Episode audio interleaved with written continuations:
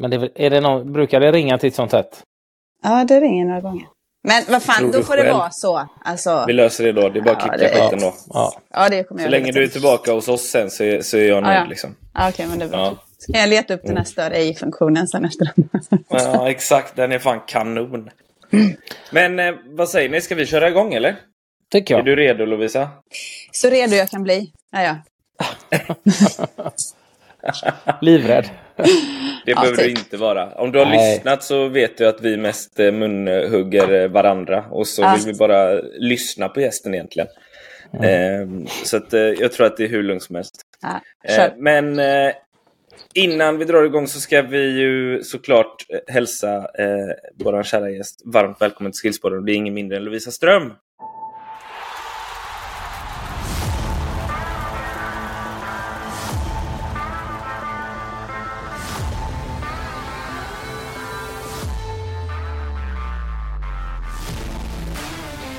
Tackar, tackar. Väl, välkommen, välkommen. Tack. Och om du har lyssnat på podden innan och Anders jublar ibland Lovisa eh, så får du inte få dåligt liksom sådär självförtroende för att han inte gjorde det nu utan det, han gör bara det med sina kompisar. Som han Okej. bjuder in själv. Han kan göra det i slutet, det går bra. Ja. Exakt, exakt. Du, hur är läget? Det är bra, det är bra tycker jag. Mm, Det är full rulle. mm. Ja. Mellan, eh, mellansäsong lite grann nu. Ja, det är nu man har som, ganska mycket att göra. Ja. Även om det inte Har är någon du som fotboll. mest att göra nu eller? Eh, ja, det skulle jag säga. Fram till november, december är det jättemycket att göra. Mm, just det. Eh, vi ska komma in på din roll eh, mer och sådär, men först tänkte jag att du skulle kunna, som alla får göra i den här podden, berätta lite om din bakgrund och fotbollsbakgrund och var du kommer ifrån och varför du har landat i det du är idag så att säga. Ja, jag har lyssnat lite på vad ni har sagt. Alla andra har ju liksom aslånga karriärer. Och Inte Alltså- alla. Inte alla. Inte alla. Men jag eh, har spelat fotboll hela min uppväxt. Jag kommer från en liten by i Västergötland utanför Borås. Där liksom fotbollen var, det var det man gjorde. Man spelade fotboll. Och eh, eh, jag var med och startade upp eh, Kindaholms FF, en liten klubb där vi började i division 5. Och jag var med de första åren. Och ehm, Eh, brinner väl väldigt mycket för före- eh, föreningslivet, tycker att det är fantastiskt och hur det förenar barn och ungdomar och vuxna och äldre och sådär. Så att det är väl min stora drivkraft i eh, fotbollen har varit hela tiden. Eh, slutade spela ganska tidigt, drog mina korsband i, när jag var 22. Mm. Båda. Eh, eh, ja, båda. Eh, så eh, ja, men jag var, hade ingen spikrak eh, uppåtgående karriär ändå. Så att men, men eh, väldigt stort fotbollsintresse har jag. Mm, mm, Så, ja. just det. Och okej, vi, vi slutar spela när vi är typ 22 då. Vad, Ja. vad, vad händer därifrån till, till den rollen du har idag? Nej, men jag bodde utomlands och tappade väl fotbollen eh, ganska mycket och eh, kom tillbaka, eller flyttade till Kristianstad 2009 och träffade faktiskt Beta. Hon var en av de första personerna jag träffade Mm. eh, när jag kom hit. Hon är eh, har ju fått förmånen att jobba med henne länge. Hon är också en av mina bästa vänner. Ehm, Mm. Så hon fick egentligen mig in i KDFF redan när jag flyttade hit. Okej. Eh, och då, eh, så jag har väl gjort allting i föreningen, ska jag säga. Mm. Eh, men det var så jag kom in på fotbollen och eh, trivs väldigt, väldigt bra här. Jag är tränare nu med för eh, flickor födda 14. Eh, så, att, eh, så på den vägen är det. det så började det i KDFF. Snyggt. Så du är, du är tränare och klubbchef då? Ja. Det är en bra kombo faktiskt. Det gillar jag. Ja, har du barn Vad- själv som är födda 14 eller? Ja, Som det har jag. Och sen Ja. har jag en som är född 11 men hon spelar i en annan förening. Okej, aj då. Vad men hände det blir- där eller? Nej, men KDFF har en ganska ung eh, ungdomsverksamhet. Ehm, de flickorna som är eh, 17, spelar 17 nu, det var vår liksom, föreningens första ungdomslag. Och sen Mm. så har det glappat lite, så att när hon började spela fotboll, hon började tidigt, så fanns det inget lag. Så hon spelade med pojkar i en annan förening. Och sen blev det ganska naturligt. Hon har hittat sina vänner där och eh, ja, hon trivs bra där och då ser jag ingen anledning eh, just nu att hon ska spela i, i en annan förening. Så Nej. hon spelar där. det. Har man knutit har man lyckats eh, knyta ihop så att de här eh, hålen i eh, årgångar, att, ja, det finns det nu? Är det, eller är det någonting som man byggt upp eller är det fortfarande så att det fattas vissa årgångar? Nej, men vi har någon dubbelårgång. Eh, ja. Och ju äldre man blir, ju svårare blir det liksom att jobba bort det. Ja. Så att vi, jag har en ren. Eh, så jag skulle säga från flickor födda 14 och neråt så är det rent. Eh, sen är det mm. två dubbel. Sen har vi ett hål på flickor 16. Mm. Som vi har. Men det är för att vi har två 17-årslag i år. Okay, så att, ja. så att, men det tar ganska lång tid. Mm. Och bygga upp liksom så det finns i alla åldrar. Men jag tycker att vi är, är bra på det. Ja. Sådär. Hur kan inte det vara, alltså kanske jag, jag gillar att tänka högt, men, men fan, kan det nästan vara positivt att ha några hål i, i, i årgångarna om vi ska använda vinspråk. Men eh, då får man ju liksom tänka på andra saker istället för när de är födda. Det är väl just det här med att eh, det blir lättare att jobba med biobanding med, med fysisk om du fysiologisk mognad om du har eh, flera årgångar. Finns det inga födda 2012 till exempel, då är det svårt för de som är födda 2013 och kanske eh, gå upp och spela eller att, att samarbeta, tänker jag. Eh, mm. Jag tror att, jag, jag håller inte med dig. Jag tycker att jag hade gärna haft det varje, men, men mm. jag tycker att vi, man får jobba också ganska hårt som förening, att man kan flytta eh, spelare. För man är på mm. olika utvecklingsnivåer och det, och det måste man kunna göra för att alla ska utmanas på, på den nivån som man är. Mm. Men jag hade gärna velat ha i alla. Mm. Ja, jo, det är klart ja, det, är det jag det menar. Har, ja, men det är det jag menar. att Har du det så är det lättare att flytta upp eh, och flytta upp och till och med flytta ner. Liksom just för att alla ska mm. kunna känna att de är på, får spela och träna på sin nivå. Eh. Och sen blir vi ju, alltså vi, är ju, vi jobbar hårt med vår akademi och har du ett hål då eh, och så kommer du upp i en akademi Mm. Då, blir det, då blir det en större utmaning. Så att, mm. ja, varje år. Mm. Ja, det är klart. Det är klart. Men är Men det, det akademi från vilken ålder? Är det från direkt när man börjar eller är det? Nej, Nej. Vi, vi har eh, akademi från 17. Från 17 år? Mm. Mm. Okej. Okay. Det har vi. Precis. Finns, då... det något, eh, finns det någon anledning till det beslutet att köra från 17? Oh, det vågar jag inte svara på faktiskt. Det, det jag hade gärna haft det, jag, eller så här är det, det är väl att det, det har blivit 17, eh, det, jag kan inte svara på hur beslutet blev där, men sen är det också en resursfråga. Alltså vi har ju avlönade tränare mm. här och det är självklart att jag, eller vi som förening skulle vilja ha det i lägre åldrar. Alltså jag skulle kunna gå ner många år eh, så, eh, för att höja nivån. Men vi är inte där just nu. Nej. Sen är det väl, eh, det, det, är väl eh, någonstans kan väl jag säger inte rätt eller fel, men ibland kan jag gilla det. För har du samarbete med andra klubbar runt omkring som du säger, din, din eh, äldre dotter spelar i, liksom. Kommer du, då kanske det är KDFF man kommer när man är, när man är närmar sig akademi då, 17 eller gymnasieåldern. Och då kanske man inte jagar spelare som är 10, 11, 12, 13 år liksom. Utan då finns de andra klubbarna och kan spela där och trivas bra och sen så kommer man till elitklubben när man kommer upp i den åldern. Så det, det är väl en fördel med det att inte börja för tidigt med akademi också kanske. För då vill väl alla komma till KDFF tänker jag i närområdet. Ja, i år har vi haft eh, extremt många som har sökt sig till mm. eh, akademin. Så exakt så är det. Och jag, jag tycker också det är viktigt att man har...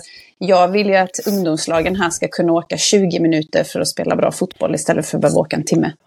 Ja. Och då är ju det jätteviktigt att det finns mycket flicklag i alla andra föreningar eh, mm. runt omkring.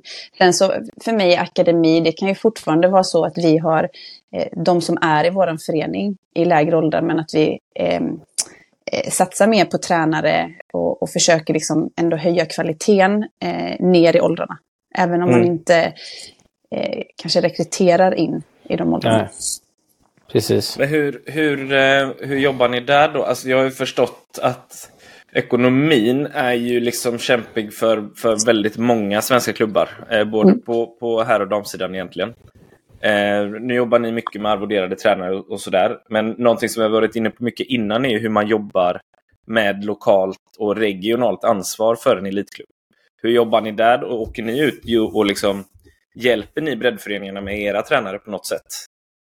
Nej, men vi, eller nu ska jag säga massa avlönade tränare vill jag bara dementera, ja, det har vi inte. Ja, men men eh, vi jobbar med, eh, vi försöker så, eh, det är ju hela tiden, eh, vi jobbar, försöker jobba ännu mer med de lokala föreningarna runt omkring. Också delvis för att när du, när du kliver upp till en akademi och du blir överårig och inte tar steget upp till ett A-lag så är det jätteviktigt att du fortsätter att spela i en annan förening. Och vi har mm. ju bara ett lag i, i seriesystem. Så att den, på så sätt är relationen med andra föreningar jätteviktiga för att tjejer ska fortsätta spela fotboll. Det är ju inte jättemånga som tar sig från en akademi upp i ett A-lag. Mm. Eh, så så är det viktigt. Sen har vi, eh, vi bjuder in 14-15-åringar till träning eh, med oss från andra klubbar och då bjuder vi också med eh, tränare. Och inför nästa år så kommer vi satsa ännu mer på att bjuda med alla tränare i de här föreningarna som kommer till oss och spelar. Eh, för också vi ska kunna vara med och, hjälpa till att utbilda eh, mm. om vi är duktiga tränare. För det är ju jätteviktigt att ha eh, duktiga tränare långt ner i åldrarna. Mm. mm. Just det. det låter ju som ett eh, sunt, eh, sunt tänk och, och bra mm. samarbete. Just det du är inne på, eh, väldigt, väldigt många spelare som är i en akademi till exempel i junioråldern och så, så som, det är väldigt få som tar klivet upp. Liksom. Vad händer med de som inte gör det? Att de fortsätter spela? Kan man ha ett samarbete med klubbarna där? Få dem att fortsätta vara aktiva och spela fotboll? Eh, är ju, det är jättebra. Och sen att ha samarbete även innan. Att man har en bra dialog när spelare ska komma och skynda långsamt och samtidigt då eran ni vill ju ha så bra spelare som möjligt. Samtidigt så vill du att de ska vara kvar i sin miljö där de har 20 minuter som du säger till träning, mm. glädje och sånt. Då är det viktigt att det är bra, att de får bra utbildning där också. Så då är ju samarbetet och utbildningen som du säger, att bjuda in tränare, låter ju mm. väldigt, väldigt positivt. Jag, lä jag, läste om, jag läste om ett samarbete, eh, men det är ju fan betalartiklar överallt. Då, då ryggar jag tillbaka ganska snabbt. Men det, det, var no det stod någonting om, om Halmia. Ja, vi har, eh, vi har eh, under två års tid samarbetat med Halmia eh, som ligger i division 1. Eh, man behöver också, om man har en stor trupp i ett A-lag, eller stor, vi, vi har haft eh, 24 spelare, så är det viktigt att alla får speltid. Mm. Eh, och vi har ett F19 och då har vi tittat på att ha ett, ett, vad ska man säga, ett brygglag emellan. Eh, där man kan ha spelare som kan spela på en bra nivå och bra fotboll eh, varje vecka. Så Halmia är mm. en av de klubbarna som vi har samarbetat med. Vi har samarbetat med Södra Sandby som eh, låg i division 1 i år också. Mm. Så, att, så får vi se vem det blir nästa år. Men jag hoppas att vi kan eh, göra det också. Det är viktigt. Just det. Vi har ju också haft Halmia-spelare här som har tränat med vårt A-lag. Mm. En gång i veckan. Det går Just båda det. vägarna så. Ja. ja, jätteviktigt. För det har ju, eh, jag vet inte om det, det får du nog hjälpa till att svara på Lovisa, men jag vet ju att det har ju varit ett problem på i alla fall eh, pojk och, och herrsidan hur man slussar unga talanger vidare för, för seniorfotbollen. Eh, upplever du att det är ett problem även på flick och dam? Vad, hur menar du med slussa vidare? Att de inte får speltid eller? Ja, inte tillräckligt med, med alltså kvalitetssäkrad speltid. Eh, vi, har ju, vi har ju pratat jättemycket om U21-serien till exempel på, på här sidan som vi tycker är ett skämt. Eller jag tycker är ett skämt i alla fall. Eh, så som den är, är uppbyggd idag. Med, med seniora spelare som kommer ner och, och kommer tillbaka från skada och är lite försiktiga och sådär. Det blir inte matchtempo, det blir inte matchlikt. Eh, alltid och sådär. Eh, så, så upplever, förstår du frågan lite mer nu? Ja, ja, men det gör jag. Och jag kan säga att vi har ju Eh, vi har ju också lyft upp och värvat unga spelare som kommer till oss. Eh, och, och, det här ser man ju kanske inte utifrån, men de kanske är i A-lagets träningsmiljö. Det är deras mm. hemmiljö. Men vi är väldigt tydliga från början att din matchmiljö kanske inte är här, utan den kanske är i F19 för att du är 17 år gammal. Sen ska mm. ambitionen alltid vara att ta en plats i, i, i damallsvenskan, men men, och det, det, kan man inte, det är ingen som ser att våra avtal ser ut så, men vi tycker att man är så duktig så man kan, ska vara med i träningsmiljön. Eh, men man måste få matcher och då är vi väldigt tydliga att dina matcher kanske är här i mm. F19. Eller i ett brygglag. Men, men vi, det diskuteras ju också eh, hur man ska hitta och då tycker jag ju att, att man kanske har ett lag till i seriespel eller att man hittar de här föreningarna som man kan samarbeta med. För det är utmanande. Vi, mm. alltså, eh, det är utmanande eh, att få mm. speltid på alla. Absolut är det det. Och det, det Marcus är inne på där är skillnaden liksom att kan du, kan du, spelar du u serien många som är där, har du spelare som är äldre som har varit skadade eller som kanske, ja, man ser ju det som inte riktigt som tävlingsspel, matchspel på det sättet. Vilket gör att det, det är nästan bättre intensitet och bättre nerv, matchkänsla av att spela då i en lägre serie fast ändå är, är senior där det gäller mm. någonting. Nej, men, som vi det, pratar om. Ja, men mm. så har ju vi också ibland. Att man tar ner spelare eh, mm. som till exempel har varit skadade för man behöver spela en match. Så jag, jag, men jag, kan ty jag tycker att vi föreningar i eh, damallsvenskan diskuterar denna frågan mycket. Okej, hur ska vi kunna göra för att F19 ska bli en bra eh, matchmiljö där vi kan utveckla unga spelare. Så att jag, mm. jag, upplever att vi diskuterar den här frågan hela tiden. Sen är man inte mm. alltid överens, men, men eh, för att det ska bli en så bra matchmiljö som möjligt. Vi är inte riktigt där än, mm. men eh, jag tror att vi kommer komma dit. Jag tycker att F19 är... Nej men det är just det här att, eh, som du säger, så här, vem ska, ska man flytta äldre spelare? Ska du flytta spelare som har varit skadade? Ska det finnas en gräns på en ålder? Alltså det är många saker. Mm. Eh, och mm. det gör ju också att eh, för oss är F19 viktigt när vi till exempel har unga spelare som ska spela, men man vet ju nästan aldrig vilket lag man möter. Om man inte har diskussion med den klubben Nej. man möter. Att nu är det så här att ja, vi har två A-lagsspelare med. Okej, okay, ja men vad bra. Alltså, för att man ska få så bra matcher som möjligt. Mm. mm. Så att, eh, men det finns lite att jobba på. Ja, det gör ju det. Sen är, hur funkar det, Marcus, rätta mig om jag har fel, men i, på, på herrsidan där då, U21-serien som, som du inte gillar alls och, och, jag kanske också är skeptisk till. Där, där är just den här matchnerven, för där, där spelar det ingen roll egentligen hur det går i serien, eller? Nej. Och då blir det ju också det att det, för tränare och allting, hela blir ju blir en låtsasserie någonstans. Du får inte den nerven. Då är det bättre att skicka till exempel spelare till eh, en division 1-klubb och, och spela. Ja, där är det ju liksom eh, fullt fokus, publiken, tryck, allting.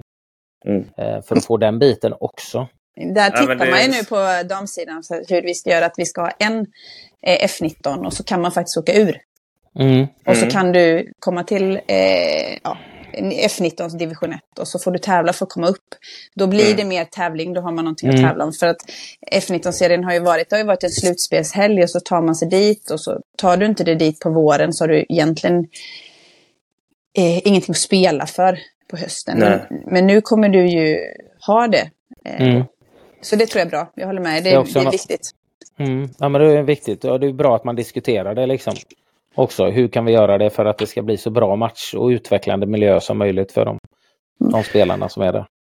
Och jag är ju helt på det klara med att, alltså innan folk kör eh, hålla med här nu, men, men eh, jag är helt på det klara med att det är viktigt och vettigt för unga spelare att spela med seniora spelare för att man lär sig på ett bättre sätt. Det är jag helt på det klara med. Men det måste gå att göra på ett annat sätt, ett bättre sätt säger jag. Inte bara skicka ner överåriga spelare som, är, liksom, som måste jobba på sin matchform och är, är tillbaka efter skada.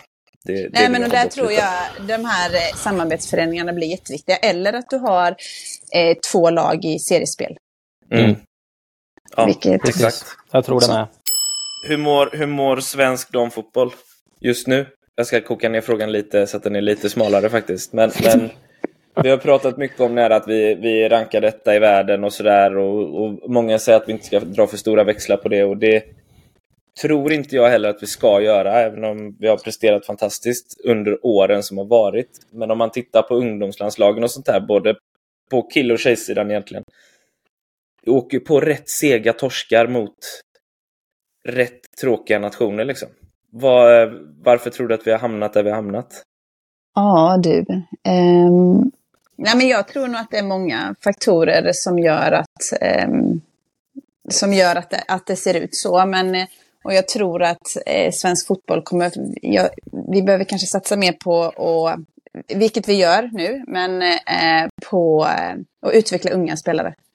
Mm. Och komma upp och, och, låta dem få chansen och, och, att man får spela mycket i sina lag, mycket matcher. Jag eh, tycker det är jätteviktigt att man som ungspelare får spela mycket. Mm. Um, så jag tror att det är många faktorer, det var bara några, men... Um... Jag tror du var inne på en sak innan som du nämnde med er, eller era målsättning. Och det tror jag är någonting som är väldigt viktigt. Jag kan ju ha fel, men sällan har jag ju det. uh, Frågar du min fru så är det väldigt ofta jag har fel. Men, mm. uh, nej, men just det här du var inne på själv, att hjälpa ner i åldrarna med ungdomsledare med bra utbildade, kunniga ledare. För att eh, har vi välutbildade, kunniga, duktiga ledare så får ju barnen redan tidigt en, en, en bra utbildning. Det tror jag är viktigt. Jag hävdar ju att jag skulle hellre vilja ha de, de bästa instruktörerna, de bästa tränarna i, i ungdomsfotbollen på, på både här och, och, och de, eller pojk och flicksidan. Förstår du vad jag, menar? Ja, ja, jag håller absolut med dig. Jag kan Men det är svårt med ideella, som, ideella föreningar där det är ofta eh, föräldrar som, som drar ett enormt lass och är engagerade och hjälper till. Men på något sätt så skulle man vilja få in resurser från elitklubbar kanske att hjälpa till att utbilda och ja, på något sätt. För jag tror där, där, där, där behöver jag bättre, bättre ledare på eh, ungdomslagen runt om i Sverige. Ja, det, det, tror jag med. Och jag, det är ju no, vi, jobbar, som vi som förening jobbar ju i, hårt för detta. Så vi har ju eh, inga jättestora resurser, men vi har ju valt att plocka, vi har ju sänkt vår spelarbudget för A-laget för att vi ska kunna eh, utbilda eh, alla tränare, även om man är föräldratränare. Eh, du ska gå eh, UFAC fast du är, och du är gärna B, men fast du är en en eh, tränare i yngre åldrar. Vi har eh, lagt resurser på att eh, anställa tränare ner till, ja, förra året var det 16, nu då blev de 17. Mm. Eh, den, den hade jag gärna eh, flyttat ner om jag hade haft mm. Lite mer ekonomiska resurser. Mm. Men jag tycker det är viktigt, jätteviktigt. Sen föräldratränare är all ära, men det är jag mm. i och för sig med. Mm. Ja, ja nej, men det, det, det, det är klart det finns ju många föräldratränare som, som som har en hel del erfarenhet och kunskap också. Men eh, väldigt många lägger ner enormt mycket tid och engagemang men kanske inte har den kunskapen. Där skulle jag vilja se att svensk fotboll lägger ännu mer resurser på liksom att utbilda ledare och hjälpa. Mm. Vi har, faktiskt, eh, vi har faktiskt i år, vilket är nytt för oss då, är ju att vi har ju anställt en fotbollsutvecklare som eh, ska jobba med alla lag från boll och lek upp till eh, flickor 17. Mm. Eh, allt ifrån, led, det är mycket ledaruppföljning, hur vi följer vår spelutbildningsplan, hur, hur eh, vi är som ledare och inte bara som fotbollstränare. För jag tror att man tittar så här, okej, okay, hur är du som fotbollstränare? Men vi måste också utbilda duktiga ledare, alltså som mm. kan ta människor. Mm. Um, inte bara att du har jättemycket fotbollskunskap, utan du måste ha ledegenskaper om du ska vara en fotbollstränare, tycker jag. Um, så att han kommer jobba med alla våra ungdomslag i föreningen. Och för oss är det nytt. Så att mm. um, det känns jättekul. Det tror jag är ett jättebra steg, liksom. att ha någon som är övergripande och kan vara där som ett bollplank och uh, en resurs att hjälpa. Och uh, även utbilda de spelare, uh, ledarna som är i föreningen. Mm. Så att det, det, det, tror jag är superbra. Sen, eh, intressant, jag vet inte hur mycket du ser på det, men ett, ett problem som jag ser på också med ungdomsfotbollen är ju ledarna i stort sett. Dels deras brist på kunskap, men också just den här eh, kortsiktigheten som är hos många. Det är väldigt, väldigt, framförallt på, på eh, pojksidan. Jag eh, har ju en, en dotter som är lika gammal som din dotter, 14. Men jag är ledare i handboll där för henne och min fru är i fotboll. Men, och så har jag en son som är 13 där jag är, är, är fotbollstränare. Då. Eh, och där är det ju oerhört mycket fokus på att vinna här och nu. Jag tycker att mm. man jobbar för lite med utveckling också i dagens uh, ungdomsfotboll. Framförallt på poj pojksidan och det ser jag också som ett stort problem. Att vi uh, behöver se mer långsiktigt på att utveckla och utbilda spelarna istället för att försöka vinna. Tycker du att det är ledarna som är problemet eller föräldrarna? Ja, det är ju, det är ju både och skulle jag säga.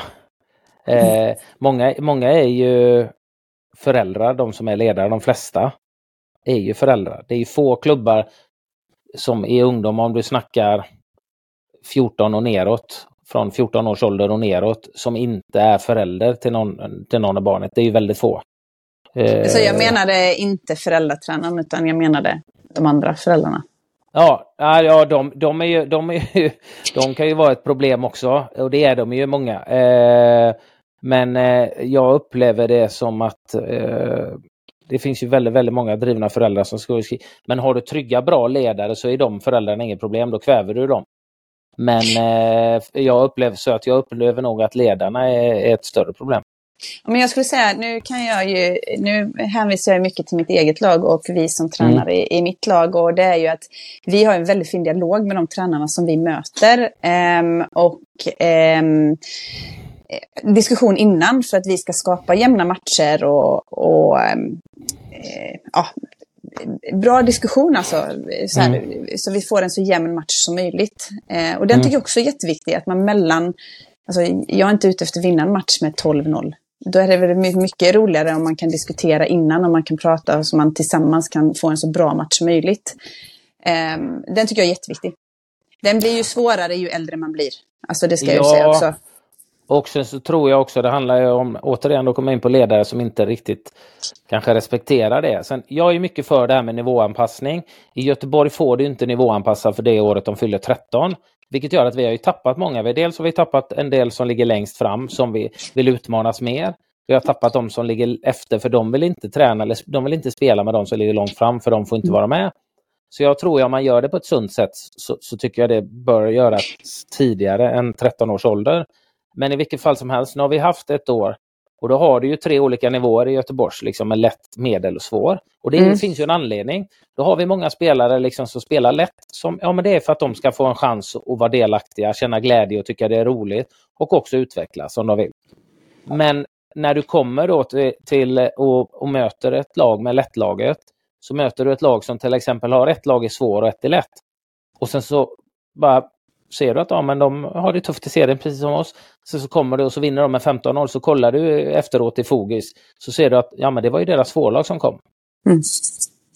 Och liksom, här har jag ställt mig frågan till flera eh, ledare. Liksom, ja, men, hur kommer det sig att ni eh, hur kommer det sig att ni kommer med, med, med ert svårlag här? Det här är lättserien. Och liksom, våra killar är ju lätt, liksom, det är ingen rolig upplevelse för dem. Liksom. Det kan ju mm. få dem att sluta spela fotboll och Eh, men så har vi många som, många som har tackat nej, många avhopp och sådär. Men man kan ju ta yngre spelare då istället. Eh, mm. Ta de yngre lagen, för så har vi själva gjort. Där upplever jag ju som ett, eh, ett problem då. Och så återigen ledarna. Då vill man ju kanske vinna då någon match och, och sådär. Eh, så jag upplever att... Teori? Det är min teori. Eh, och det är som du säger, att ha en dialog med tränarna innan är ju jättebra. Men ja. det är också svårt om inte man respekterar då varandra. Och så, ja. det, är inte, det är varken roligt, det är inte varken givande att vinna en match med 15-0 eller förlora en match med 15-0. Det ger ju inte någonting. Men jag håller med dig, balansgången är jättesvår mellan att man vill, jag vill ju fostra barn som, som vill vinna. Mm. För att, eller ha drivet och vilja vinna. Också lära, också lära sig att förlora. Den är ju jätte, jätteviktig. Eh, samtidigt då som vi ska utveckla. Så jag håller med mm. dig, den är, alltså, den är ju supersvår. Du vill ju, att, du vill ju inte förlora varje match med 15-0 för att de vill ju också ha känslan någon gång av att vinna en match. Absolut, absolut. Och, men jag menar det är därför du har den här nivåanpassningen, för att anpassa. Ja. För att viss, det kan ju vara spelare, jag har ju sett exempel på i Elfsborg, liksom, jag spelare som spelade i, i tredje laget upp i 14 års ålder men var ändå en i den årgången som tog sig upp i A-laget. För att då, han utvecklades sent och fick då spela med sådana som, som var på hans nivå då och då utvecklades ju han på bästa sätt. Det är därför man har de här nivåerna, för att du ska kunna utvecklas i din takt. Liksom. Och men respekteras vad... inte det blir det ju väldigt, väldigt svårt. För att, vet, jag har ju ett barn som är på med en annan idrott där man tävlar på den nivån man är, oavsett mm. ålder. Ja. Mm. Eh, så hon tävlar ju med de som är äldre, eh, många, en del eh, ja, många år äldre. och då är man liksom på den nivån som, som man är utvecklingsmässigt. Nu är det mm. lite skillnad mot fotboll, men jag gillar på sätt och vis det att man, att man är där man är oavsett hur gammal du är. Mm. Men jag gillar ju också det. Hur skulle man kunna göra det i fotboll? För det är svårt. Men om du tar simning till exempel. Vi säger att du har simmat hela det, ja, sen du var typ eh, fem år. Och nu är du eh, liksom 15 säger vi. Så kommer Marcus in eh, 15 eh, år och han ska börja simma. Inte kommer han vara med i din grupp. bra i vatten alltså. Jo, det, du är ju du är som en barracuda, jag vet. Men, Exakt. Nej, men eller hur Lovisa? Han hade ju inte fått gått med i samma simgrupp som dig. Han hade inte varit med och tävlat i samma lopp som dig. Nej. Hur, men hur kan man applicera det på fotboll? Går det? För där är det, ja, men 15 år, det är klart du har aldrig spelat, men du ska ju spela med de som är 15 här, som har spelat sedan de var 5. Nej, men jag tycker, hur... det jag tycker den, är, den är jättesvår. Mm. Jättesvår den. Sen finns det ju också så här, det finns ju restriktioner på att du får bara ha så här många överåriga eller mm. Och då är det begränsar ju också. Mm. Ja, det gör ju det och jag kan ju tycka att det, det borde inte vara utan men då har du ju det här att oh, men då tar vi med de allra bästa som är ett år äldre istället. Eh, istället för att liksom, ah, men vi jobbar med att ta dem på nivåer och så kan det ju se liksom att okej, okay, här, det här stämde ju inte riktigt. Eh, nu ser jag att ni har fem stycken överåriga med och de fullständigt överlägsna i, i matchen. Då har man inte riktigt följt eh, de här, eh, vad ska man säga, eh, rekommendationerna. Eh, förstår du vad jag menar? Ja, jag förstår. Jag, jag, och det, att istället tar du spelare, jo men han är på, på lättnivå. De, de här fem är på lättnivå så de ska vara med och spela i lätt, om man nu döper dem till lätt mm. och sådär.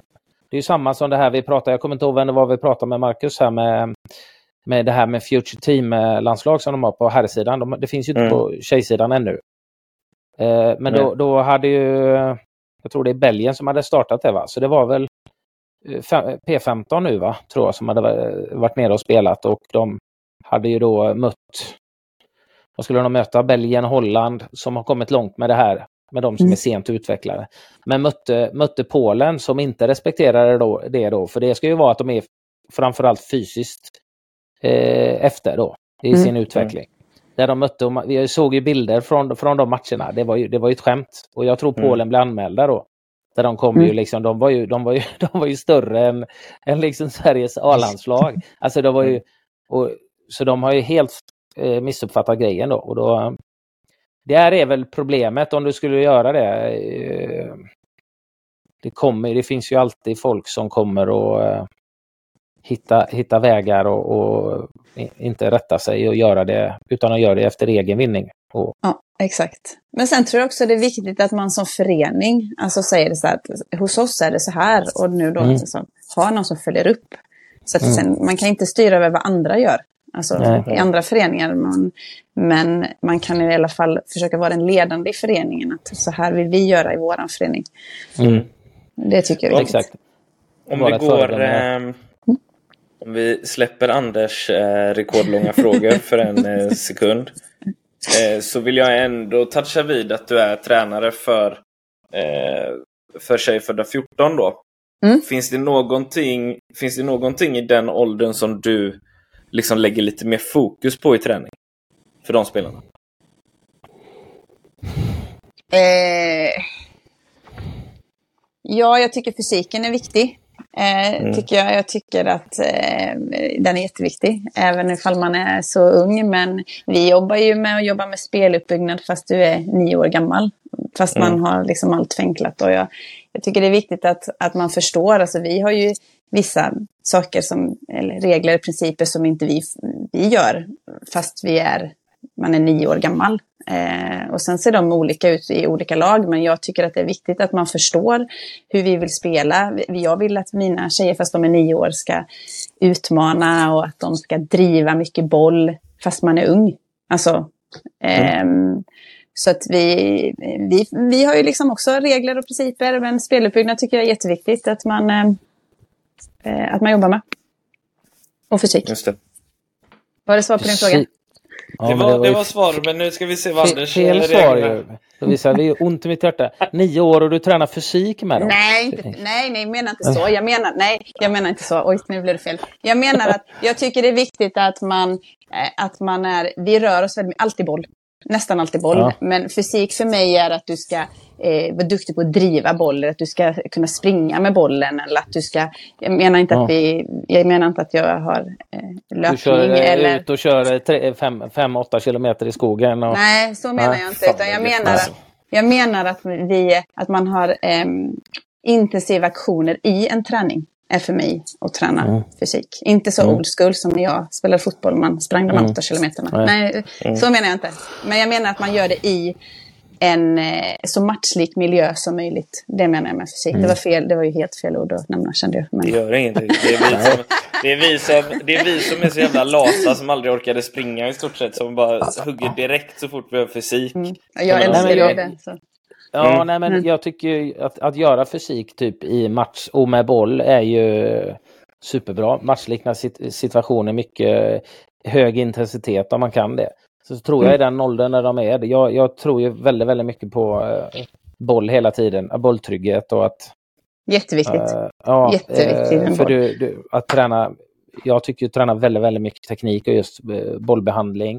Men gärna i fart också då, att du gör momentet att kunna driva boll, att kunna flytta boll. Mm. Det är jätteviktigt.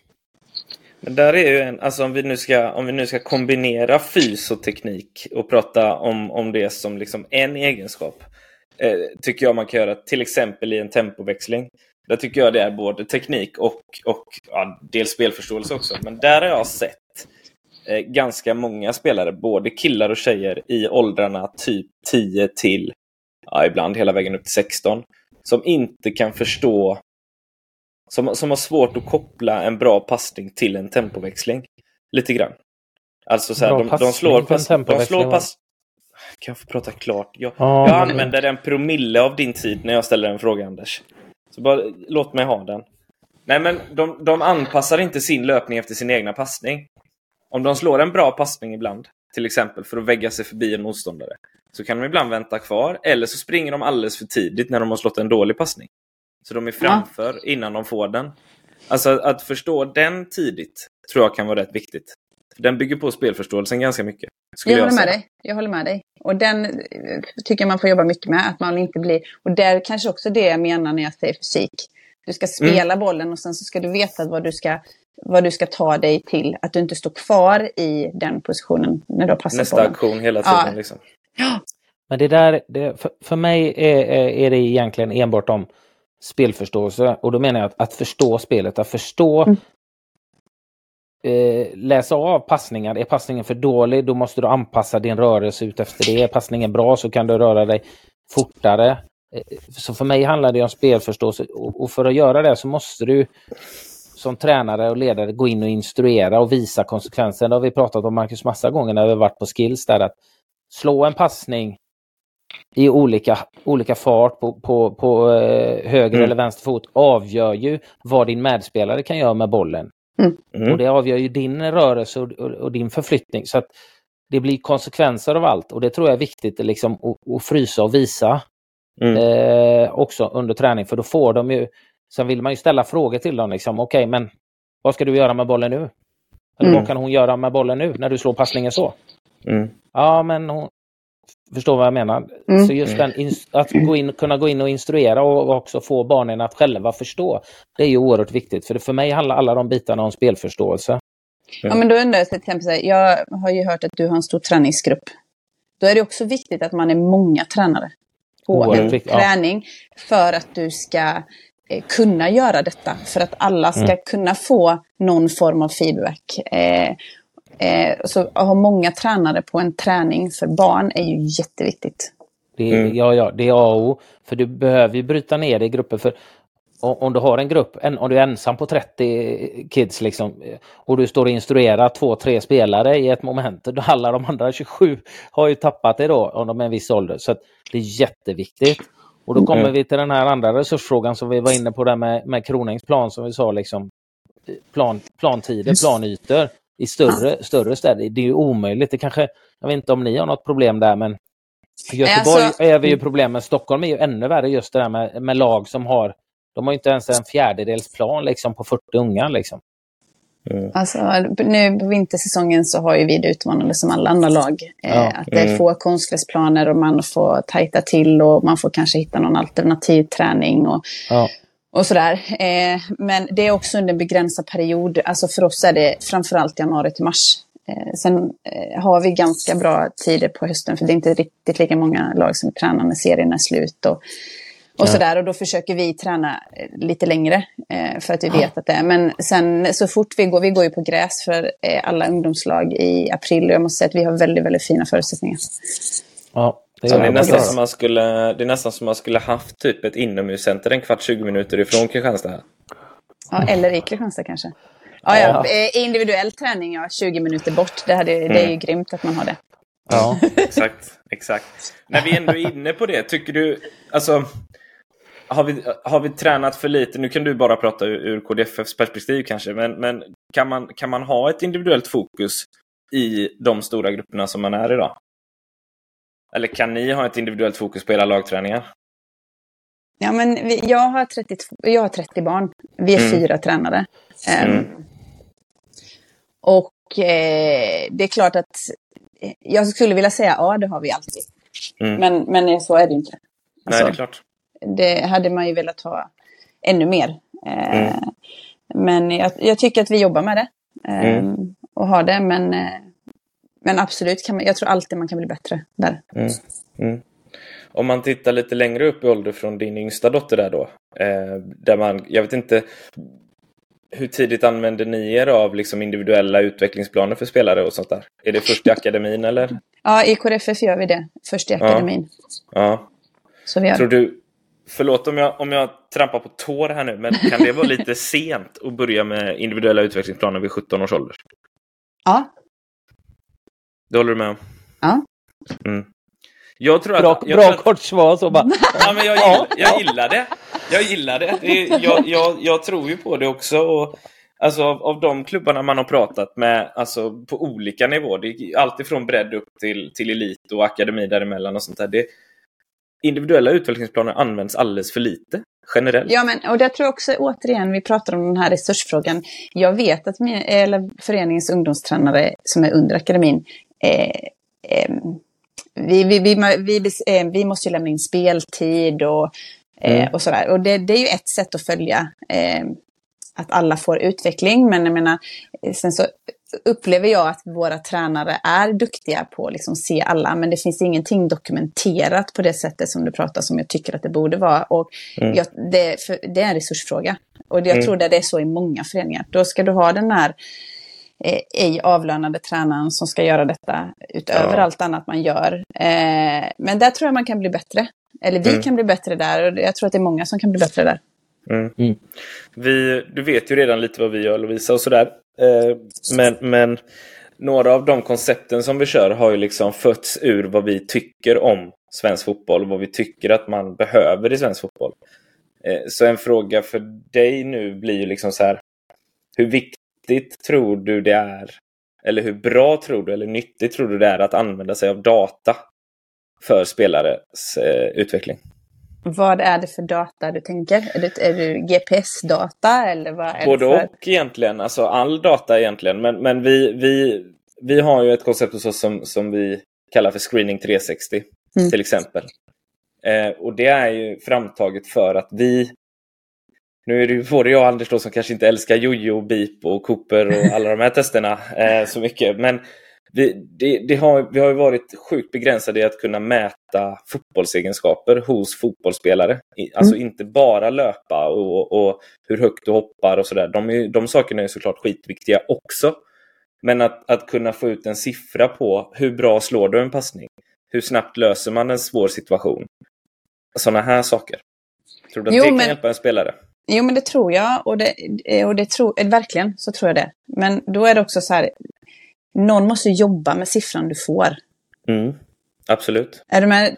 Eh, nu, nu pratar du någonting annat, men om vi, om vi, om vi pratar GPS till exempel, mm. eh, då, eller om vi får en siffra från dig, då måste det vara en siffra på ett papper. Och då, okay, hur ska jag jobba för att bli bättre på det här? Och vad ska jag göra? Och vem talar om för mig vad jag ska göra?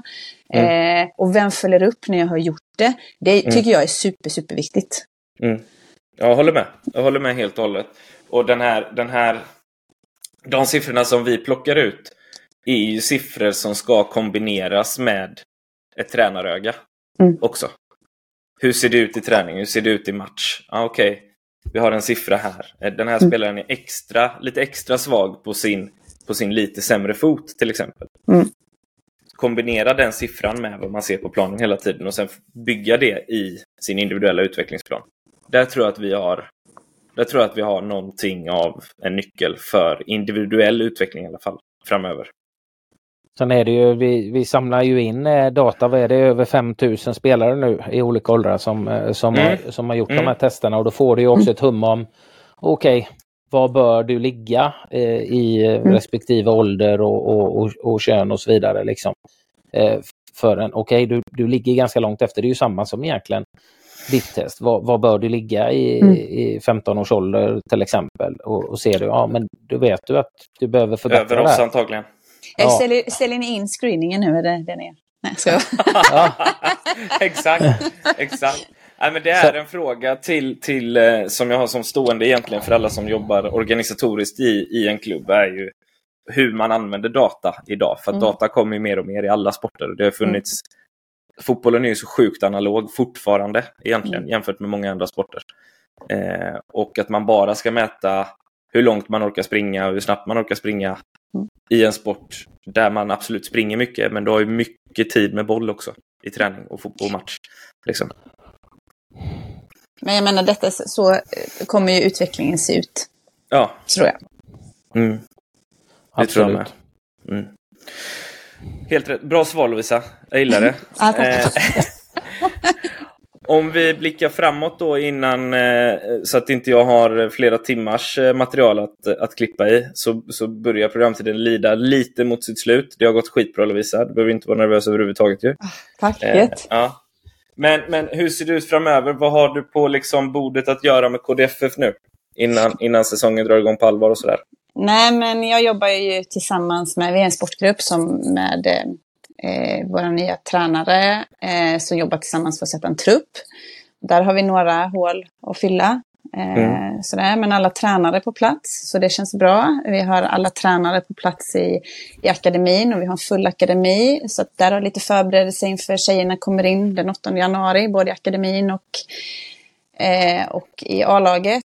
Eh, så det är lite jobb kring det. Eh, mm. Och sen ehm, har vi ju ehm, ja, vår nya fotbollsutvecklare Alexander som har eh, vi ska också börja jobba lite mer med ungdomsverksamheten och sätta upp ramar och, och sådär. Så, det, är, det är ganska mycket.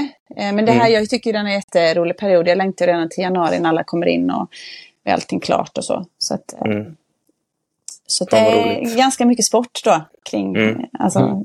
kring alla lag. Så det är spännande. Det ska bli jättekul att få se Eh, ganska många nya tjejer i akademin med och eh, ganska mycket nya spelare. I, vi brukar inte ha så här tok mycket rotation i vårt eh, A-lag.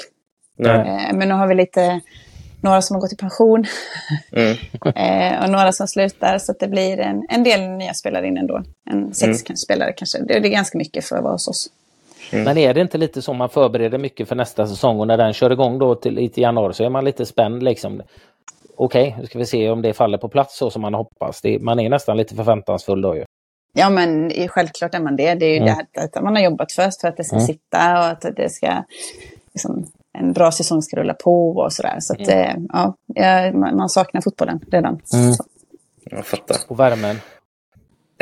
Ja, men jag gillar ju snö alltså. Jag gillar ju... Jo, men fram till jul, fram till jul är ju mysigt. Den här perioden är ju mysig, men Alltså sen eh, eh, lite någon vecka efter nyår så känner man bara, kan inte våren komma nu? Så känner ja, jag. Fast, men... Ja, men det är ju för att vi bor där det aldrig blir vinter.